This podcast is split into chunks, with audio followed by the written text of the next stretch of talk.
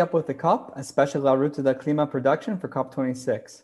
Over the next few weeks, I will be speaking with activists, organizers, and negotiators in Glasgow. Our show focuses on climate justice, loss and damage, and human rights. My name is Sam Goodman, and I'm a Senior Communications Officer for La Ruta del Clima.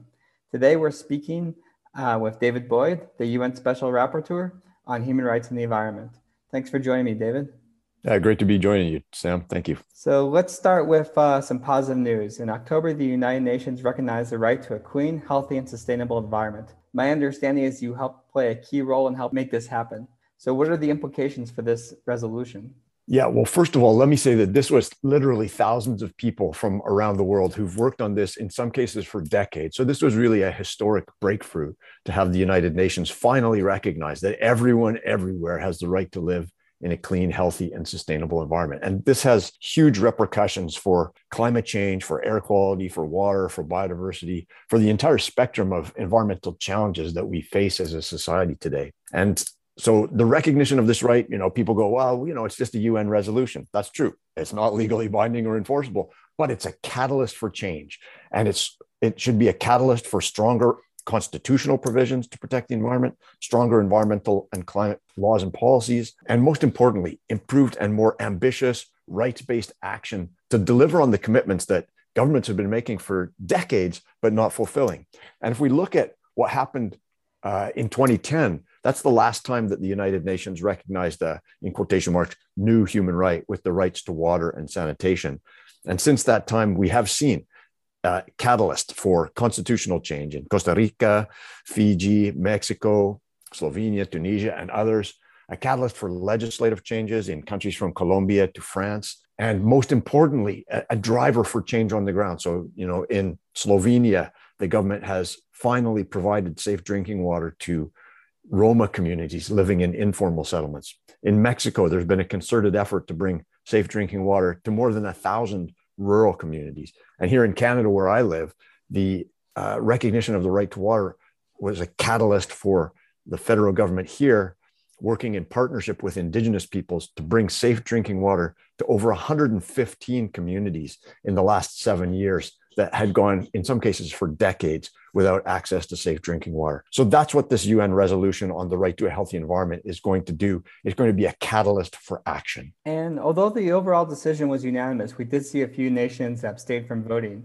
What would cause a nation to abstain from recognizing the right to a clean, healthy, and sustainable environment? Yeah, well, as you say, the, the four countries that abstained were China, Japan, India, and Russia. And so, you know, th- that shows we still have some work to do. Um, I, am not really, you know, they they they had some arguments that they made about, you know, this this is something that, uh, you know, they they would say things like, well, yes, human rights depend on a healthy environment, but there's no right per se. And they made this kind of funny chicken and egg argument saying, well, the Human Rights Council shouldn't uh, recognize a right to a healthy environment until it's been recognized in a legally binding document, which is just not the way that human rights law works, right? I mean, you think back to the Universal Declaration of Human Rights in 1948 that was then the catalyst for things like the, the two international covenants on civil and political, economic, social, and cultural rights, and then changes in constitutions and legislation. So it was really kind of a, a foolish argument that they were making.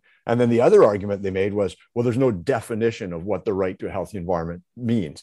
And, you know, that's true just as there's no definition of any human right. So, you know, they were creating this artificial bar, which uh, is why the majority, the overwhelming majority of governments didn't side with those countries and uh, voted in favor of this resolution. Mm-hmm. And let's move on to the topic of human rights and public participation at COP26. Uh, so, due to vaccine inequality, quarantine rules, and other issues, we have seen major barriers to participation at COP26. How is public participation in climate governance process tied to human rights, and why is COP26 so problematic in this regard? Well, the first thing that we have to be absolutely crystal clear on is that the global climate crisis is also a global human rights crisis. I mean, in my role as special rapporteur, I've visited places like Fiji and Kenya and Norway, and the, the impacts of climate change on poor, vulnerable, and marginalized communities in these countries is really devastating. And so the big problem with COP26 is those voices aren't there and those voices aren't being heard. And I think that's just an absolute catastrophe because if global leaders and the climate negotiators can't connect with the people whose lives are being destroyed by climate change on a daily basis, they're not going to feel the sense of urgency that we really need them to feel. And I can tell you, even a, even as like a wealthy person from a northern country, uh, you know, I didn't travel to COP26 because the accommodation prices were just absurdly expensive. And then trying to participate online has been a real struggle because the virtual platform is so difficult to gain access to. So it really has been a very closed and exclusive COP. And I think that really, I mean, that that violates the fundamental human right to participate in these critical decisions. You recently expressed your frustration at the lack of inclusion of human rights in the COP26 work program on public participation in climate action. Why is it critical that we include human rights in this text? Well, look, it's critical because this is a human rights crisis, and the most effective way to address the crisis is through a rights based approach.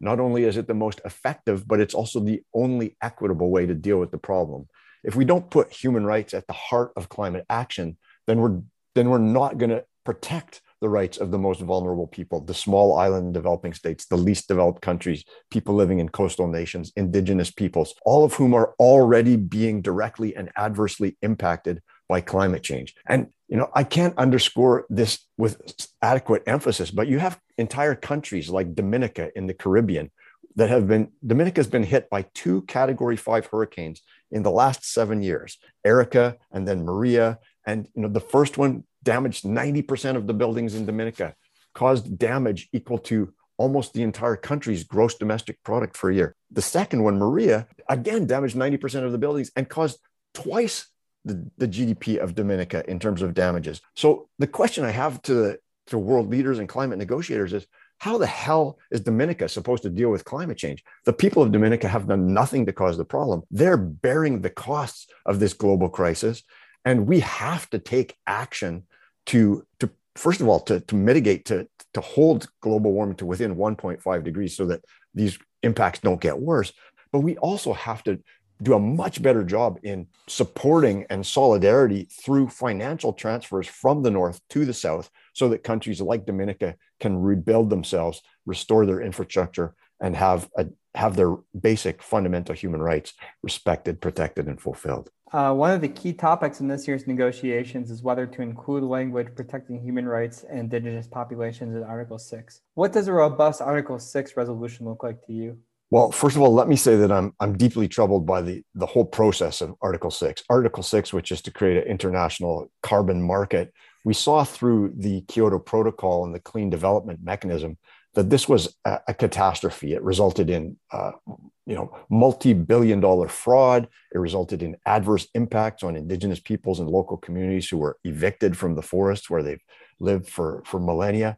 And so I think we have to be very cautious about Article 6 and if there is going to be an international carbon market mechanism, then it absolutely has to have human rights safeguards built into it, which is, you know, uh, clear references to human rights, uh, grievance mechanisms, guarantees of participation for everyone, and clear recognition of the free, prior, and informed consent of Indigenous peoples. How are the issues of human rights and loss and damage um, interconnected.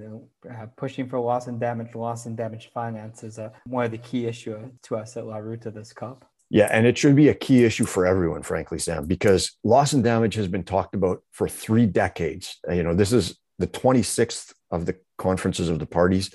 And here we are still talking about, you know, the Warsaw implementation mechanism and the Santiago network. To me, those things are necessary but insufficient. What we have to be talking about is where's the money coming from? And what's the mechanism to raise the hundreds of billions of dollars every single year to compensate the climate vulnerable nations for the damage that's being inflicted on them by the activities of wealthy nations and wealthy people. So I really feel like there's a lot of kind of waving of hands about loss and damage and processes and research and I really think that this is just an absolute uh, disgrace because what needs to be talked about, what should be the focus of conversations is Are we going to do an international air passenger levy? Are we going to do an international maritime shipping levy? Are we going to have a major debt relief program for climate vulnerable nations? Are we going to establish special drawing rights so that they have access to the money that they need to rebuild and restore? And that's what we need to be talking about. We need to be talking about these innovative financial mechanisms on a massive scale. And the reality is that the money's out there. You know, wealthy nations just found about $20 trillion to deal with the COVID 19 crisis, we need to start talking about trillions of dollars to deal with the global climate crisis. I've read estimates that by 2030, these climate vulnerable nations will be facing between 300 and 600 billion dollars a year in loss and damages. You, you multiply that over a decade, and we're talking about three to six trillion dollars. So I really feel like this is a this is a critically important issue. This is a fundamental issue of human rights because the rights of people in small island states and coastal nations and least developed countries whether you're talking about fiji dominica kenya mozambique the maldives these impacts are happening to people right now. And we have done an absolutely terrible job of focusing on the human rights of these people and the need to have financial flows put in place as soon as humanly possible to make their lives you know livable and to respect their basic human rights. We talked a little bit about this in the previous response but you referred to the lack of action on loss and damage as a disgraceful lack of empathy being shown at cop 26 you mentioned that we need billions of dollars to provide compensation for developing nations on the front lines. What else would you like to see happen on this topic at cop 26 in terms of loss and damage? Well really if if there's not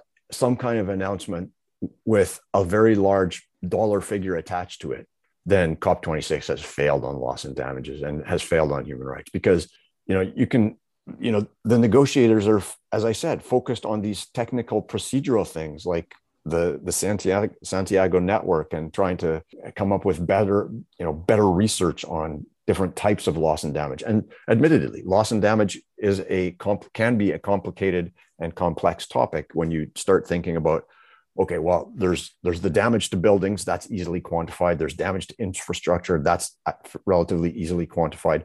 But then we also have to talk about non-economic losses like the impacts on culture the impacts on livelihoods the impacts on physical and mental health. Those things are more to, challenging to quantify. But we know right now today we know that countries like dominica countries like fiji countries like kenya mozambique madagascar the drought that there is a need in measured in the hundreds of billions of dollars. And that need is now. It's not like 10 years from now, once these negotiations have uh, carried on endlessly. I mean, conversations have been going on for, as I said, for 30 years.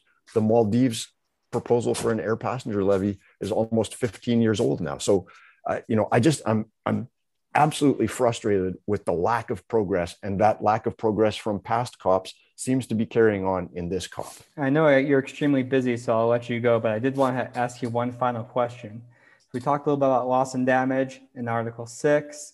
What other areas of negotiations do we, of the negotiations, do we need to be paying attention to uh, from a human rights lens? Well, the other huge thing is, is our country's going to increase their ambition in terms of mitigation. You know, this is this is fundamental because if we don't limit global warming to less than 1.5 degrees, if we allow it to go to two degrees or 2.4 degrees, which is the latest projections based on increased commitments that states have made, we're looking at taking today's crisis and just magnifying it, exacerbating it, and inflicting greater levels of loss and damage on the people who are the least responsible for this crisis. So I think that we also need to have eyes on the big picture, and that is increased ambition, particularly from G20 nations who are responsible for 80% of current emissions and a larger proportion of historical emissions. So just that's where the that's where the burden has to fall. That's where the attention, that's where the, the, the eyes of the world have to be on the G20 to say, look, you've created this mess. You have to fix it and you have to pay for the damages that you're inflicting on others. We are speaking with Dr. David Boyd, UN Special Rapporteur on Human Rights and the Environment. To catch up with our latest coverage of COP26, follow us at laruta.clima.org and check us out on Twitter, Instagram, Facebook, Spotify, and YouTube.